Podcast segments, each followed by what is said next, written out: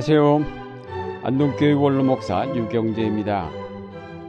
요한복음 8장에 보면 예수님께서 죄의 종이며 마귀의 자식이 되어 있는 유대인들에게 너희는 진리를 알게 될 것이며 진리가 너희를 자유롭게 할 것이라고 하셨습니다. 예수님은 인간을 죄의 종이라고 하셨습니다. 여기서 죄는 개인의 심리 상태에서 나오는 욕망 같은 것만 뜻하는 것이 아니라 의지를 소유하고 있고 전 인간을 휘어잡는 이질적인 세력입니다. 성서어휘 사전에서는 하나님께서 만드신 세계의 생명을 망가뜨리는 시도는 다 악한 것이고 생명의 완전한 발전을 위협하는 것은 악이라고 하였습니다. 여기서도 죄를 하나의 세력으로 간주하였습니다. 인간의 행복과 자유를 억압하거나 구속하는 모든 법과 제도와 권력은 그런 의미에서 죄입니다. 개인의 욕망인 죄가 분출될 때 악이 행해지고 이것들이 모여 집단화될 때 더 큰 악이 행해집니다. 다시 말해서 죄를 개인적인 차원에서만 볼 것이 아니라 사회적 차원에서 보아야 한다는 말입니다. 따라서 죄의 종이란 나 개인의 욕망에 매인 존재라는 뜻과 더불어 우리의 삶을 짓누르는 사회적 권력 혹은 제도에 매인 존재라는 뜻입니다. 이렇게 죄를 규정하면 국가야말로 가장 큰 죄를 생산하는 조직이라고 하겠습니다. 국가는 계속 그들의 권력을 지키려고 온갖 제도와 법을 만들어내고 이것은 우리의 자유를 여러 모양으로 제한합니다. 우리는 이런 국가를 받아들이면서 그 법과 제도에 순응하여 살아갑니다.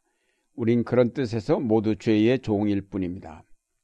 플라톤의 국가에 나오는 동굴의 비유에서 보면 거기서 사는 사람들의 다리와 목이 굳어져서 앞만 보게 되어 있다고 하였습니다. 태어날 때부터 그런 사회 속에서 그런 교육을 받았기 때문에 저들이 경직된 것입니다. 그런 사회를 만드는 세력이 있게 마련이고 그 세력에 의해 사람들이 그들의 부자유한 삶을 현실로 받아들이고 거기 길들여져 부자유함을 깨닫지 못하며 살았습니다. 이집트에서 430년 동안 노예로 살았던 이스라엘 자손들의 삶이 아기조차 마음대로 출산할 수 없는 억압적인 노예 생활이었지만 오랜 시간 그렇게 지나다 보니 그 삶에 길들여져 그 노예 생활이 별로 부자유하다고 느끼지 못하였습니다. 그들이 나중에 탈출하여 광야를 지나면서 오히려 광야의 자유를 불편하게 생각하였고 과거의 노예 생활을 그리워하면서 그곳으로 다시 돌아가자고 반란을 꾀하기도 하였습니다. 오늘날의 교회도 마찬가지입니다. 교회는 교리를 만들고 그 교리를 절대화하여 교인들을 묶어 놓습니다.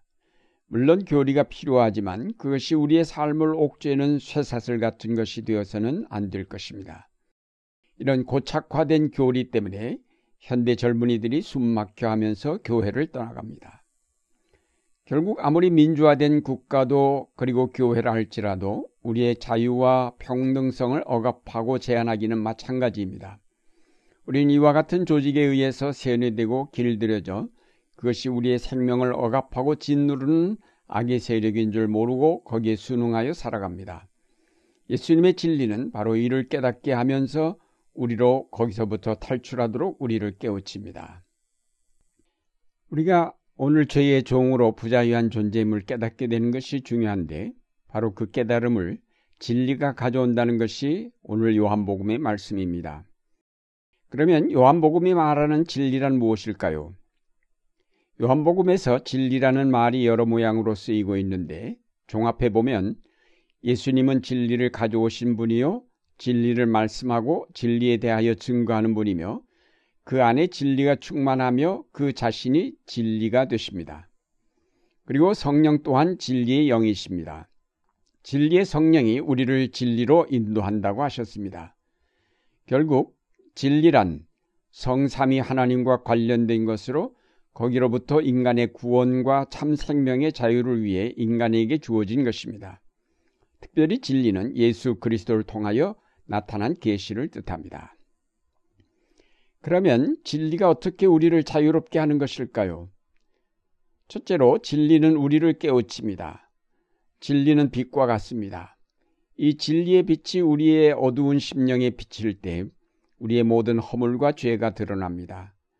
우리가 일단 진리를 만나고 알게 되면 우리 자신의 부끄러운 처지를 발견하게 되고 거기서 벗어나려는 마음을 갖게 됩니다. 진리는 사정없이 우리가 처해 있는 현실을 드러내어 우리의 부끄러움을 그대로 노출시킵니다. 죄악 속에서 무디게 살던 사람들이 진리에 직면하게 될 때 그것은 하나의 고통이요 아픔입니다. 사람들은 이 아픔을 피하려고 다시 어두움 속으로 도망을 가곤 합니다. 그러나 그 진리의 빛 앞에서 자신을 감추려 하지 말고 그대로 드러낼 때 거기서부터 치료의 역사가 시작됩니다. 둘째로 진리는 우리로 하여금 죄로부터 탈출하게 합니다. 자기 죄를 발견하게 되면 아무도 그 부끄러움을 간직한 채 살아갈 수는 없습니다. 자기가 구속되어 부자유함에 길들여져 있음을 깨달을 때 그대로 머물 수 없게 됩니다. 그래서 탈출을 시도하게 됩니다. 탕자가 아버지 집을 생각하기 전까지는 돼지우리에서 그런 대로 견딜 수 있었는지 모르지만 일단 아버지 집을 생각하자 그대로 앉아 있을 수가 없었습니다. 그래서 그는 돼지우리를 탈출하여 아버지 집을 향해 갔습니다. 이것이 바로 회개이기도 합니다. 종교개혁자 마틴 루터는 성경 말씀을 통하여 깨달음을 얻으면서 교황청의 강고한 울타리를 뛰어넘어 탈출하여 마침내 종교개혁의 기치를 높이 들었습니다.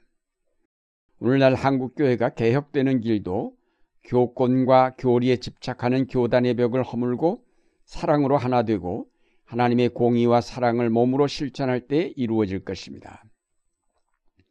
이렇게 볼 때 기존의 제도권에 도전하면서 탈출하는 사람들은 아나키스트라고 하겠습니다. 이 아나키스트들에 의해 혁명이 일어났고 역사가 바뀌었습니다. 아나키즘에 대해 인터넷에서 다음과 같이 정의하였습니다. 국가만이 아니라 경제, 문화적인 억압 모두에 반하는 사상이 바로 아나키즘이다. 중앙 집권화된 국가 권력, 독점화된 자본, 표준화되고 회율화된 문화, 가부장적인 권력을 거부하는 사상이 아나키즘이고 아나키즘은 자율적인 개인들이 행복을 누릴 수 있는 사회를 추구했다. 이렇게 보면 기독교인은 모두 아나키스트라고 해도 무방할 것입니다. 예수님의 산상설교는 반율법주의요 우리의 상식을 완전히 뒤엎는 혁명적인 교훈입니다. 그런 뜻에서 예수님은 아나키스트이셨습니다. 우리 그리스도인들은 일상생활 속에서 마주하는 사소한 비합리와 부정을 매일매일 어기는 연습을 하면서 자유를 향한 탈출을 준비하는 아나키스트가 되어야 할 것입니다. 셋째로 진리는 우리를 높이 들어 올려 역사의 넓은 지평을 보게 하며 하나님 나라의 신비를 체험하게 합니다. 그리스도께서 보여주시는 역사의 미래를 우리가 보게 될 때에 오늘날의 역사로부터 우리는 자유로울 수가 있습니다. 알파와 오메가가 되시는 그리스도 안에서 높아짐으로 우리도 그 처음과 나중을 알게 될 것입니다. 또 원수를 사랑하라 하셨고 자기를 죽이는 무리들을 위하여 기도하신 예수님의 그 큰 사랑을 우리가 알게 될 때 우리도 진정 모든 인류를 사랑으로 대할 수 있게 될 것입니다. 모든 증오로부터 우리는 자유로워질 것입니다. 그가 가지신 높은 이상과 꿈을 우리가 알게 될 때 비로소 우리는 오늘의 현실에서 자유로워질 수 있을 것입니다. 그리스도께서 가지신 큰 능력을 우리가 알게 될 때 우리는 모든 두려움에서 자유로울 수 있을 것입니다. 그가 누리신 부활의 영광에 우리가 참여할 때 우리는 죽음으로부터 자유롭게 될 것입니다. 사랑하는 여러분, 진리의 빛으로 여러분의 잠들었던 영성을 일깨우시기 바랍니다. 그래서 말도 안 되는 불합리한 현실에 매여 순응하여 살고 있는 여러분 자신의 모습을 돌아보시기 바랍니다. 그리고 이제 털고 일어나 생명의 나라 자유의 땅을 향해 탈출하시기 바랍니다. 진리의 빛을 따라 높이 날아올라 역사의 넓은 지평을 보며 하나님의 나라를 향해 전진하시기 바랍니다. 아무 곳에도 얽매이지 아니하고 그리스도 안에서 훨훨 날아오르는 신앙의 삶을 추구해 가시길 바랍니다.